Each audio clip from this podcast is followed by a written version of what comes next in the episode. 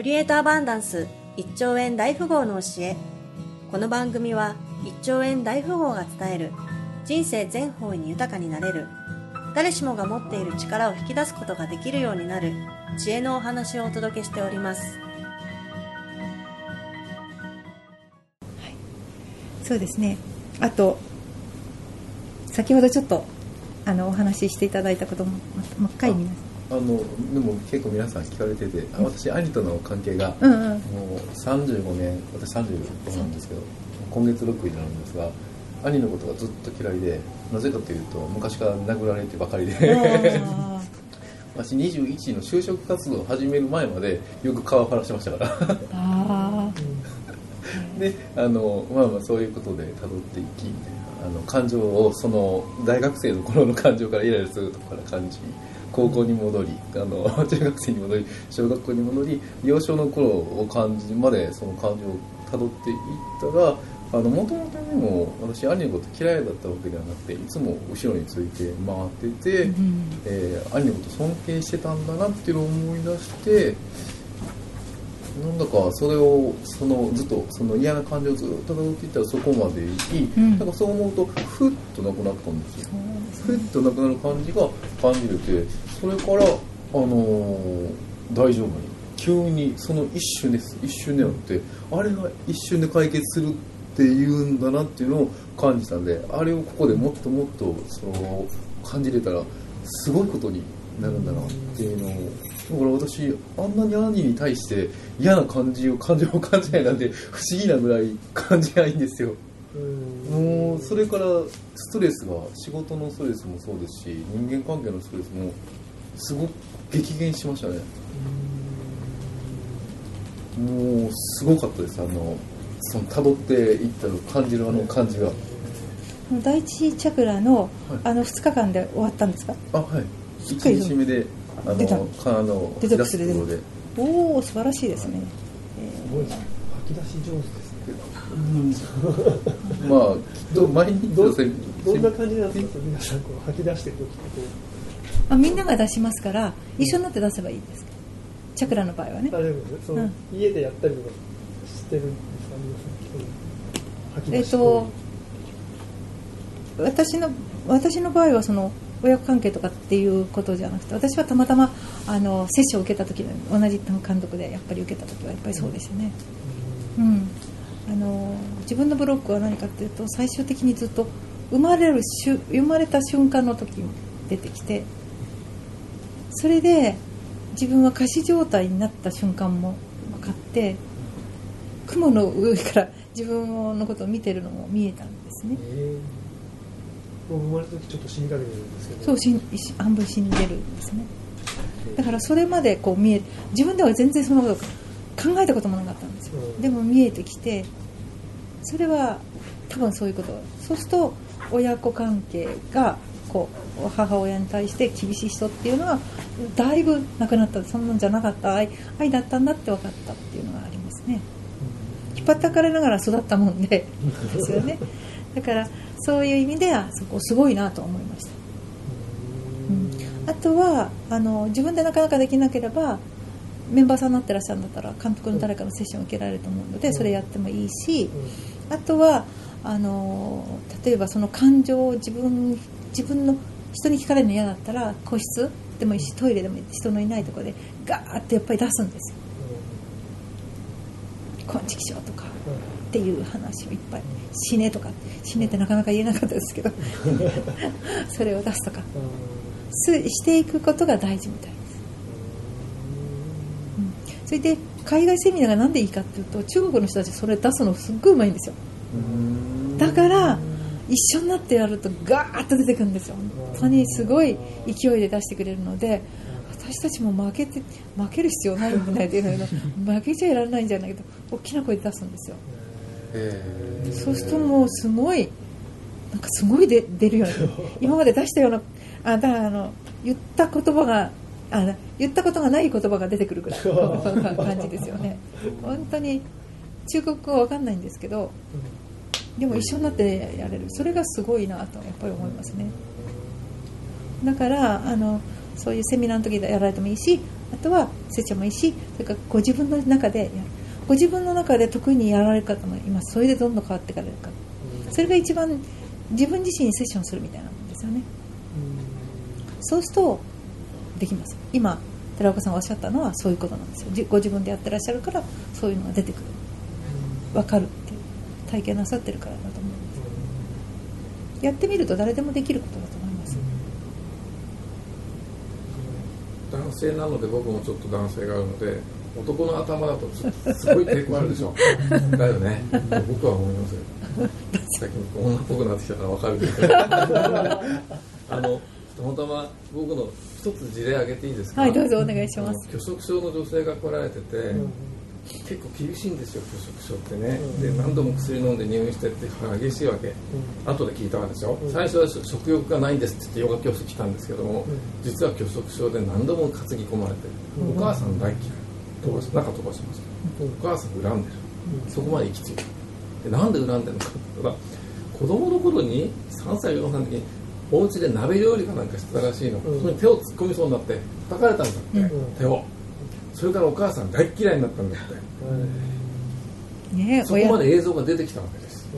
そのご本人？はい。きょとんとしてるわけですよ、そんなことで私はお母さん嫌い。お母さんを困らせてやるってことから不良になったりガン,、まあ、ガングロかなんかやっててんですねとにかくお父さんじゃないお母さんを責めるわけ。で責めるためにあの手この手あの手この手って言って最後は拒食症で病気になるもうね気づいたらその日でも終わってるわけですよ。あっけらかんとして帰ってきたんですね。ほらそこで勘違いが起きたみたいよ。その間にもそのね高校の時に彼がしてどうしてってドタバタがあるんだけどそれ聞いてたらきりないわけよカウンセラーとして結局そこなのね。子供の子鍋手を突っ込もうとして大好きなお母さんとお父さんがいたのにお母さんが手を叩いたと。で鍋ひっくり返ったその時にもううわって言われたとそれがお母さんを恨む原因っていうのを僕は、まあ、たまたま僕の一例ですけども結構ねどうでもいいことよ。お母さん大嫌いがそこに固まって恨んでやる。一生か一生かけて恨んでやる。怖がってやる。なのでねわーって感情を出しちゃうのも一つだし男の場合は探していくのもいいか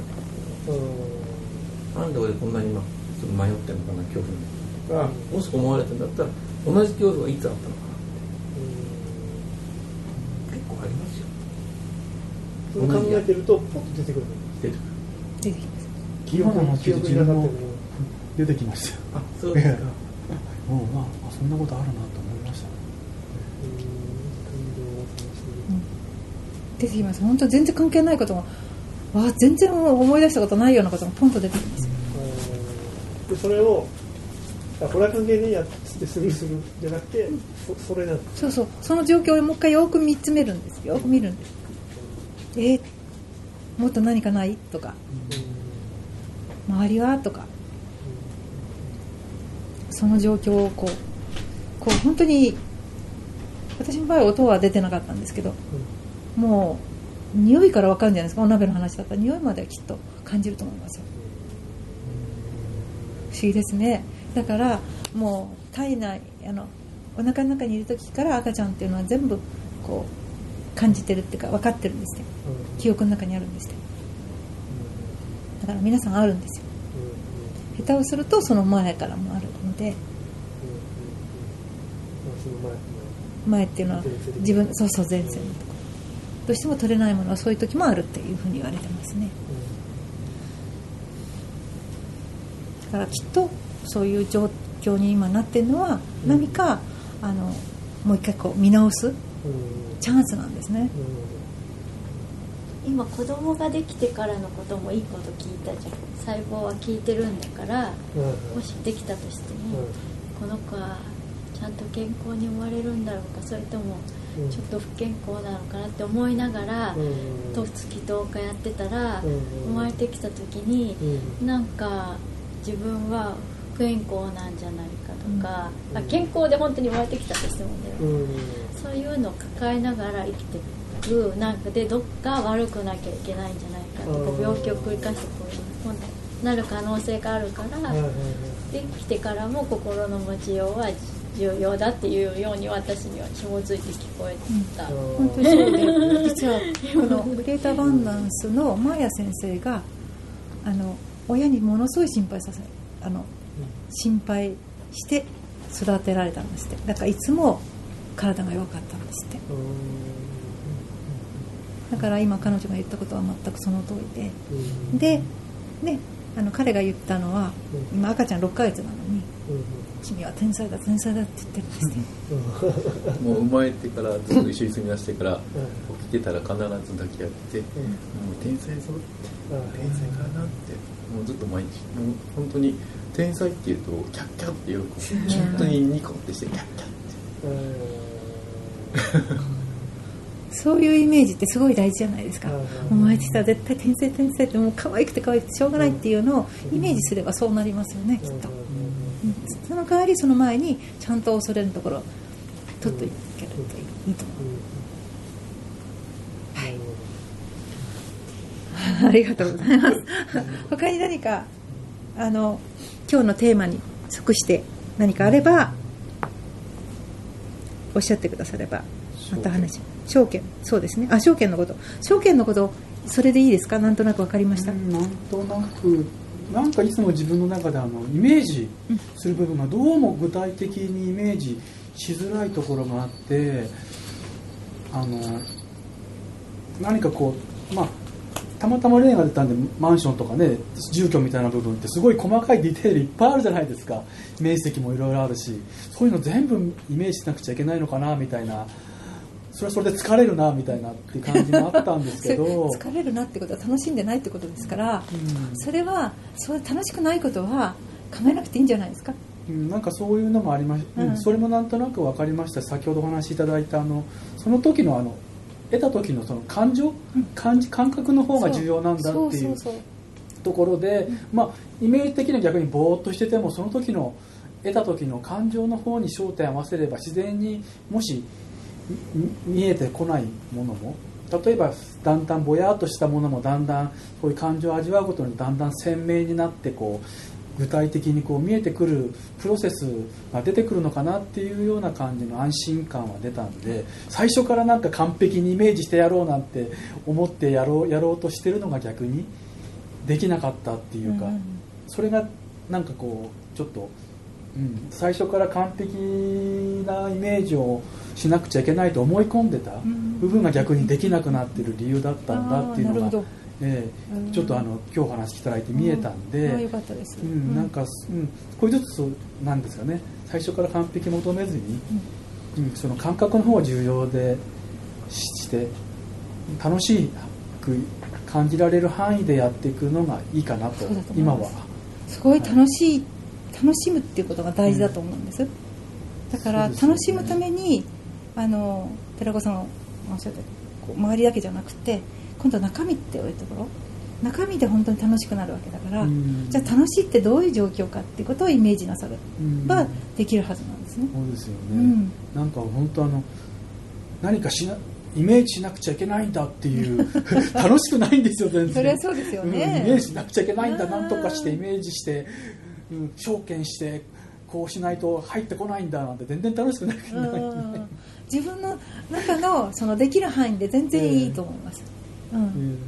そしてあとはできないところは任せるみたいなところですから、か来た時に感じればいいっていうか、ううん。ん、だから例えば、うん、とコミュニケーションがうまくいかないっていう場合はどういう状態ですっごい楽しい時が自分にあったとするじゃないですか、そこを思い浮かべてじゃあその人たちはどんな人たちだったって顔が浮かべば顔をその人を中に入れればいいし浮かばなかったらぼんやりとしてこんな人だったらもっと楽しいなって思う人をそこにぼんやりとした中に入れればいいと。思うん。ですね、うん、どんな話で楽しいかっていうことも一つ入れてあげればいいと思うし、感情に蓋してる人間でもそういうことがアプローチになっているんですか？なります。感情を蓋してあのなかなか出てこないんですよ。うん。出てこないけどそのえー、といろんな生活してる時にたたまたま今大きな出来事みたいにねであの出てきましたけどそうじゃないことでもあった時に引っかかる時あるでしょ？気持ちが。引っかかる時。あれ？って思う時。これをその感情を見るんですこの時。嫌だなとかえっって思うとか例えば肩をすれ違ってボンとなった時にうんって思ったとするとこれなんだろうって思うこと。なんです。それをきっかけにしてもらう。だから今も言ったようにみんなこれきっかけなんですね一つの、うん、それが大きいか小さいか人一般的な世間でいう大きいか小さいかの違いだけであってみんな同じです。大きいも小さいもないです。その証券の大きさも大きいか小さいかじゃなくてそれがワクワクしたものであるかどうかっていうことでそれをできる範囲でやっていってその無理くりっていうんだったらやっぱり自然じゃないからでもできてないところは天に任せながら感じた時にそれを入れていくっていう形でいいんじゃないかなと思いますね。うん、そうするとそこであのよく見ていくと今の話ですけど例えば、えーと、彼女がいて彼女がこうお皿洗いしてしてた。その時も またその話を出すんですがその時に全然知らんぷりしてた。その理由は何でなのか。なんで知らんぷり？普通は普通は普通はって言っちゃいけない。普通じゃないけどね。普通じゃない。けないけど。その時に自分なんか引っかかってるはずなんですよ。そういうことが、まあ、昔のことじゃなくて今手前でないからです。例えばもしそういう状況になったとしたら例えばその時に聞こえないようにしてテレビつけちゃうとするとなんでテレビつけちゃうんだろうなってこれを見るの嫌だなよなって思って順番に紐解いていくじゃないですかくっついて。そうすると自分は嫌だなって感情少なくともあった。そんなに何かガチャガチャしなくてもいいじゃないかって。いうことが昔にそのガチャガチャされて嫌な思いがあったりするかもしれないしその大きさがましい態度がすごく気に入らないのかもしれないとするとそこのところをもう少し見ていくとかそのきっかけにするだけです。そうすると感情がちょっとずつ出てき出てきそうでしょ？っていうか前、えー、とやっぱり女性のことで話があった時に昨日嫌な思いしたっておっしゃった時にそれを出すことをやってちょっともう一回見直すといつも彼女がこう何か言ってくることがスーッと過ぎてったっておっしゃったじゃないですか。でその時の感情はどうですかって言ったら何も感じないっておっしゃったそれはすでにもうだいぶ取れた話ですよね。それと同じやり方です。だから感情がないとおっしゃるけど感情あるじゃないですか。嫌だと思ってる。のすっごくある。いっぱい。普通の人以上に嫌だっていう感情があると思うんです。今まで聞いた中ではいっぱいありますから。これ感情を蓋してないじゃないですか。自分は蓋してると思ってるから蓋してるんであって蓋してないですからちゃんとそこのところを見るってこと見て。嫌だな。その他にいっぱい紐づいてきますよ。嫌なのは何でかって。それをいっぱい感情を出してあげればいい。わかりました。ありがとうございますいつも何回もありがとうございます。だいぶそこら辺がこだわってらっしゃるような気がするので多分そこら辺が親子関係もあると思うしそこら辺やられると違うかなと、うん、本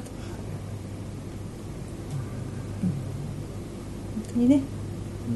うん、すごくいいことだと思いますよ。赤ちゃんが天才だ天才って。そうやって育てられたら幸せですよね。はい僕はねうちは君はうちの宝物だよって育てだからだ。息子さんとってもねいい息子さんなんですよ。お父さんのことすごい尊敬してるお腹もさせてたし神様にあのうちも8年できなかったです。8年できなくてやっとできて3歳半でがんになって5歳で死んだんですよ。子供の頃。だからうちは結構ドラスティックなわけで家内はすごいありがたかったことに今女性の方いらっしゃるんで変なこと言っちゃうけどあの僕はすごい仕事で出張してほとんど家にいなかったんで、お父さんは立派なんだよいつも仕事してくれてるんでずっと話してくれたらしいんですよ。友人からまかなり友人が聞いたんですけど。なのでそれはね僕大きいと思う。た飲んで帰ってこないねって言われたらうちの子供だと殺し合いしてたとかしないですと。だから彼は相当不満も持ったと思うんですね寂しい思いもしたと思うけどね。あのそれがすごく効いてると思いますだから僕の今でも尊敬しててよそで言うんですね。言ってくださるんです。言ってくれるんです。ね。それはもう僕はびっくりなんですけど、うんそれは大きいと思うね、天才がね幸せになると思う。俺突っ込むけどひどあい 私あの宝物も言ってるんですあ本当？もうお前が前で生きてくれて嬉しいお父さんは嬉しい楽しい幸せでっていいですね。もう宝物だって言ってますね。お父さんとお母さんの宝物やと思って。それが財産だなと思ってるの答えられるね、だよねいいこと聞きましたね。はい。すごくいいですよね。いいお話男性から聞かれるとねこういう男性になってもらえたら幸せじゃないですか最高に。そしたらそのイメージをすればいいです。証券すれば。うんできますよ。うんうん。本当に子育てって大変ですしその手前には結婚した後も大変ですけどやっぱりね赤ちゃんが幸せになるよっていうことが一番だとしたら、そこのところにフォーカスしてあげる。本当に息子さんね若かっえー、と二十歳になるかどうかだったんじゃないかな。去年。去年21か2ですね。みんなの前でお父さんのこと尊敬してるっておっしゃったんですよ。それが嘘じゃないんですよ。だからねちょっと驚いてねいや今時の子ってそんなポッと出せる子いないじゃないですか。親子関係がうまくいかない子が多いんですね。でうまくいってても感情出せないんですよ。お父さんのこと好きだとか尊敬してるとかそういう感情って出さない。普通にいて当たり前になっちゃうんですよ。それがスーッと出されてなんですごい子だなと思ってたの。でお父様がこうふわっとってかこうごめんなさい表現が下手なんですけどスーッとそばにいらしていらしてるだけで、うん、ああすごいなと思って見てました、うん